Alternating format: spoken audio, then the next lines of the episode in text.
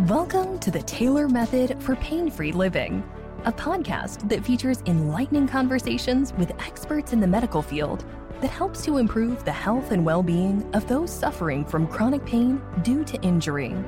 Learn from leading authorities the questions you should be asking to experience pain free living. Hosted by father and son, Dr. Derek Taylor and Dr. Hudson Taylor, and joined by industry professionals in the health field, including doctors of integrative medicine and personal injury attorneys. Enjoy well rounded and informative conversations to help you get out of pain while achieving optimal wellness. Dr. Derek Taylor and Dr. Hudson Taylor are the doctors of Taylor Chiropractic and Laser Center in Florida and California. Both father and son duo have earned respect and a solid reputation for successfully helping people transform their lives by assisting them to discover the hidden causes of their painful health challenges, leading them to experience the resolution of their problems using the Taylor Method. Tune in each week to learn about the Taylor Method, Dr. Taylor's proprietary technology that looks at the whole person and identifies the root cause of pain while facilitating natural healing and helps to restore the body to optimal wellness without using drug injections or surgery.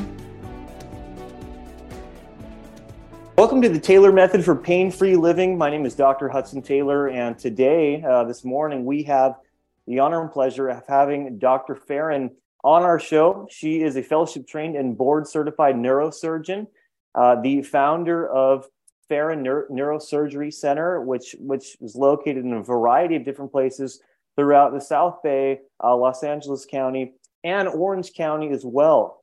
So Dr. Farin has had extensive training um, in just in just the art of what she does. And Dr. Farin, I'm going to let you take it from here. Tell us about yourself, uh, who you are, and why you do what you do. Thank you so much. Thank you for the honor and the opportunity. I appreciate it. Well, I can tell you, as Dr. Taylor mentioned, I'm board certified, fellowship trained. My specialties within neurosurgery include a wide gamut from a wide variety of cranial disorders to spinal disorders. And uh, this is where it gets uh, very interesting because I think what Dr. Taylor does dovetails very well with what I do.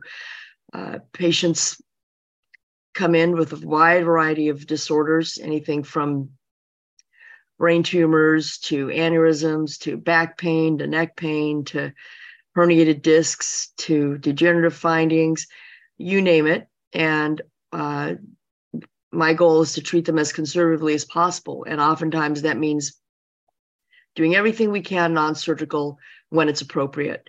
So for your for the majority of patients who see me, it's going to be the chiropractor, in some cases, the physical therapist, in some cases, pain management. We want to exhaust that as long as we can uh, in, in the conditions where it's appropriate. And this would be patients with your garden variety back pain, neck pain, shooting pain going down the arm or leg, uh, herniated discs, even some compression fractures. We want to treat these for as long as we can, short of surgery. And many times, with Dr. Taylor's help, we can actually achieve this. And patients are happy; they got their symptoms fixed. They're they're not. Uh, there's no need of emergent surgery, and they go along their way. And we're there, of course, for periodic visits if the condition requires it. Uh, there are situations where they must have surgery and there's no substitute. And of course, these are certain brain tumors, aneurysms, uh, cancer that's eating away at the spine or brain. So there are some conditions where uh, surgery is the first line treatment, and we take care of these patients as well. But I've been in practice for 13 years, and we can help patients. Our main office is in Long Beach, but we also take care of patients anywhere from Sherman Oaks all the way down to Irvine. So we have a wide variety of uh, resources within our network to be of service to patients wherever they need it. And Dr. Farin, where did you where did you do your training? Where did you study? I graduated at Yale. I was a double major in molecular biophysics, biochemistry, and economics. And after Yale, I worked for a couple years doing management consulting at McKinsey. Then I went to medical school at UC San Diego. And then finally did a general surgery internship at LA County USC. and a residency in neurological surgery at USC with a complex spine fellowship at UCSF. So a lot of years in school. Yes, absolutely. Incredible. And what would you say, Dr. Farin, is, you know, really your specialty? I mean, you talked, obviously, you're a neurosurgeon, right? And you mentioned the brain and the spinal cord and the discs.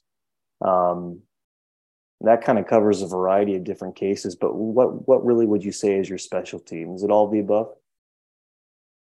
I'm going to say this my specialty is being attentive to the patient mm. and putting their interests in my own heart. Yeah. I think when you can do that, uh, you always do the best for the patient. And that's what drives me. That's my moral compass. It's what the patient deserves, what the patient needs, what their pathology requires, and taking into account the whole person, uh, taking account their environment, what their goals are, what their expectation is, and coming up with a treatment plan that checks off all those boxes to the best of my ability. And I do that each and every day. I've got patients who are going paralyzed from severe, severe cord compression from herniated discs that they left untreated for years. I've got one this morning that I'm taking care of. I've uh, got another patient. It just is all from this. I have four surgeries pending this morning. Another patient with severe cerebral palsy who's broken his neck and his poor uh, aged mother is staring at him, wondering how's he going to make it mm. in life without her someday with a broken neck. And, and my goal is to fix that and to reassure them and give them his quality of life back. So it's it's really putting the patient first and putting my heart into everything I do, and and that's the best way I can describe my specialty. Oh wow, incredible! And, and Dr. Farin, you know, here in the office, a lot of patients uh, they'll walk in, and, and some of the more severe cases that I will see in the office are are pretty severe. What's what the patients are you know referred to as as pinched nerves, right? Pinched nerves, or or spinal yes. Or spinal radiculopathies of the cervical spine and, and the lumbar spine, and and com- most commonly, um, and, and and those pains that I see are are sometimes so. Um, how do I say it? They're just they're long standing. They don't they don't they don't go away uh, quickly uh, and the intensity of those pains just carry on uh, throughout the day and throughout the night due to you know anywhere from spinal stenosis due to severe degeneration and, and arthritis or or like as you said um, herniated discs uh, and cord compression and so when it comes to severe you know radiculopathy or, or a pinched nerve um, you know, say we try chiropractic, uh, even epidural or other forms of injection. Um, what, what would be your your uh, treatment for that? And if someone were to walk into your office suffering from a severe uh, nerve, right, a radiculopathy, say a say a a C5 C5 radiculopathy, right? How would you handle that, and, and how would you treat that? Well, again, the treatment has to match the pathology. The first thing is if we can avoid surgery and it's appropriate to do so, that's what we want to do. Surgery is permanent and there's a time and place for it. There's no question about it. But I am not, definitely not one of these surgeons that meets a patient one day, recommends surgery the next day. Mm. There are rare cases where we have to do that. Of course, there are neurosurgical emergencies and uh, I'll, I'll, get into that later. But for your average person that's had several days, several weeks, several months of symptoms, uh, they can still function. We we again suggest the full litany of what you just suggested: the chiropractic treatment, the physical therapist, the pain management. If they have completed all of those and they feel severely disabled, it's interfering their quality of life, they can't function, they can't perform their job, at that time, then we consider surgical intervention. So if they've got any sort of motor deficit, which is weakness, sensory deficit, numbness, or they're having severe pain that's out of control, interfering with their quality of life, the options for these patients have expanded. And it would be just potentially option one would be a decompression, taking the pressure off the spinal cord. Uh, surgically. Option two would be a decompression fusion, which in some cases we have to not only take the pressure off the spinal cord, but stabilize the spinal cord. And then finally, uh, option three would be a motion preserving technology. And this would include a, a uh, artificial disc placement or a laminoplasty. So the options have expanded significantly in the last few years. And I'd love to restore quality of life to patients. The gratitude is, is priceless from these patients. In mm-hmm. neurosurgery, many of the patients we treat, and these are the ones that come in off the uh, ambulance, were hit by a car, run over by a car. Many of them are comatose, and uh, we do what we can to save their life.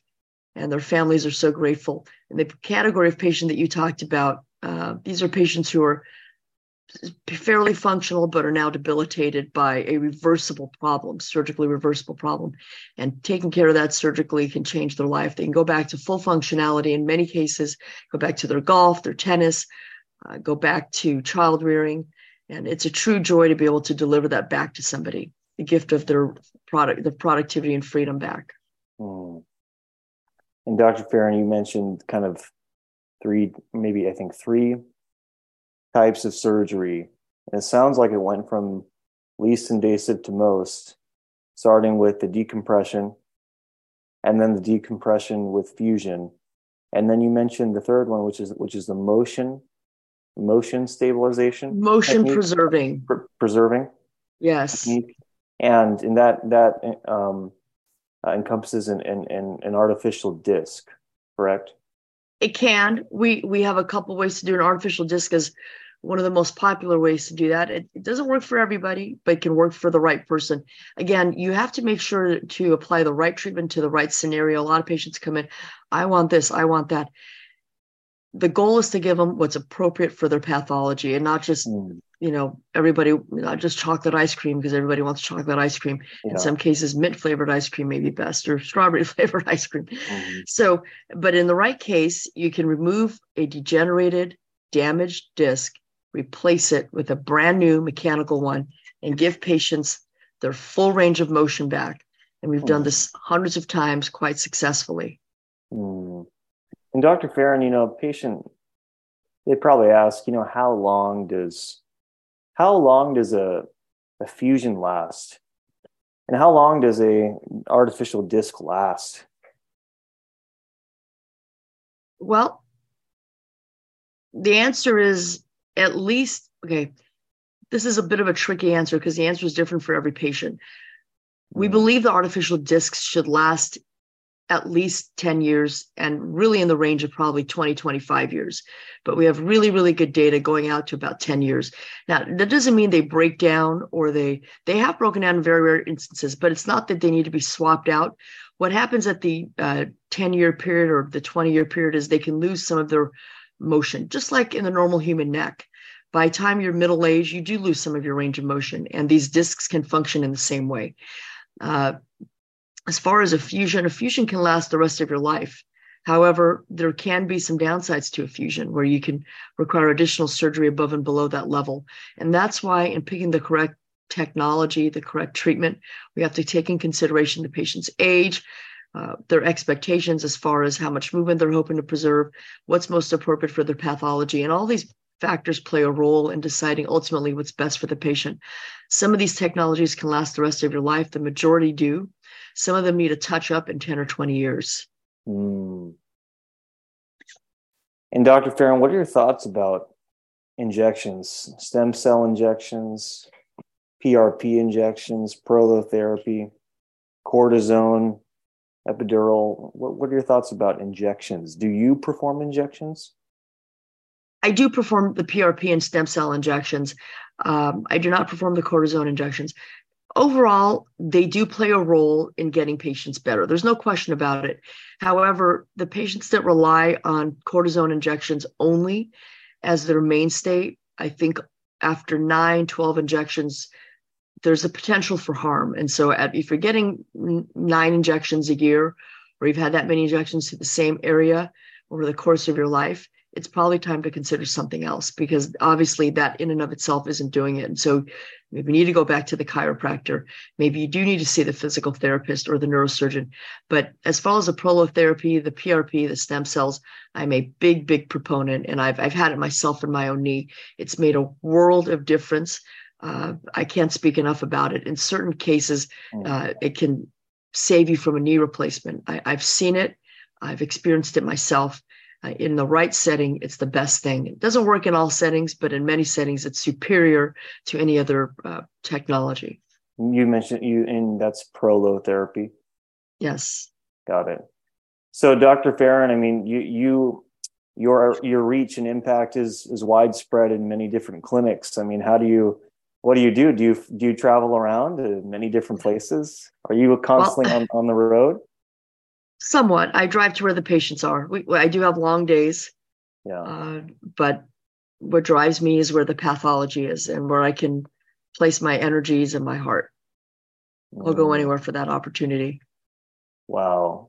Absolutely incredible. And I mean, okay, we haven't even touched upon the spinal cord and the brain, right?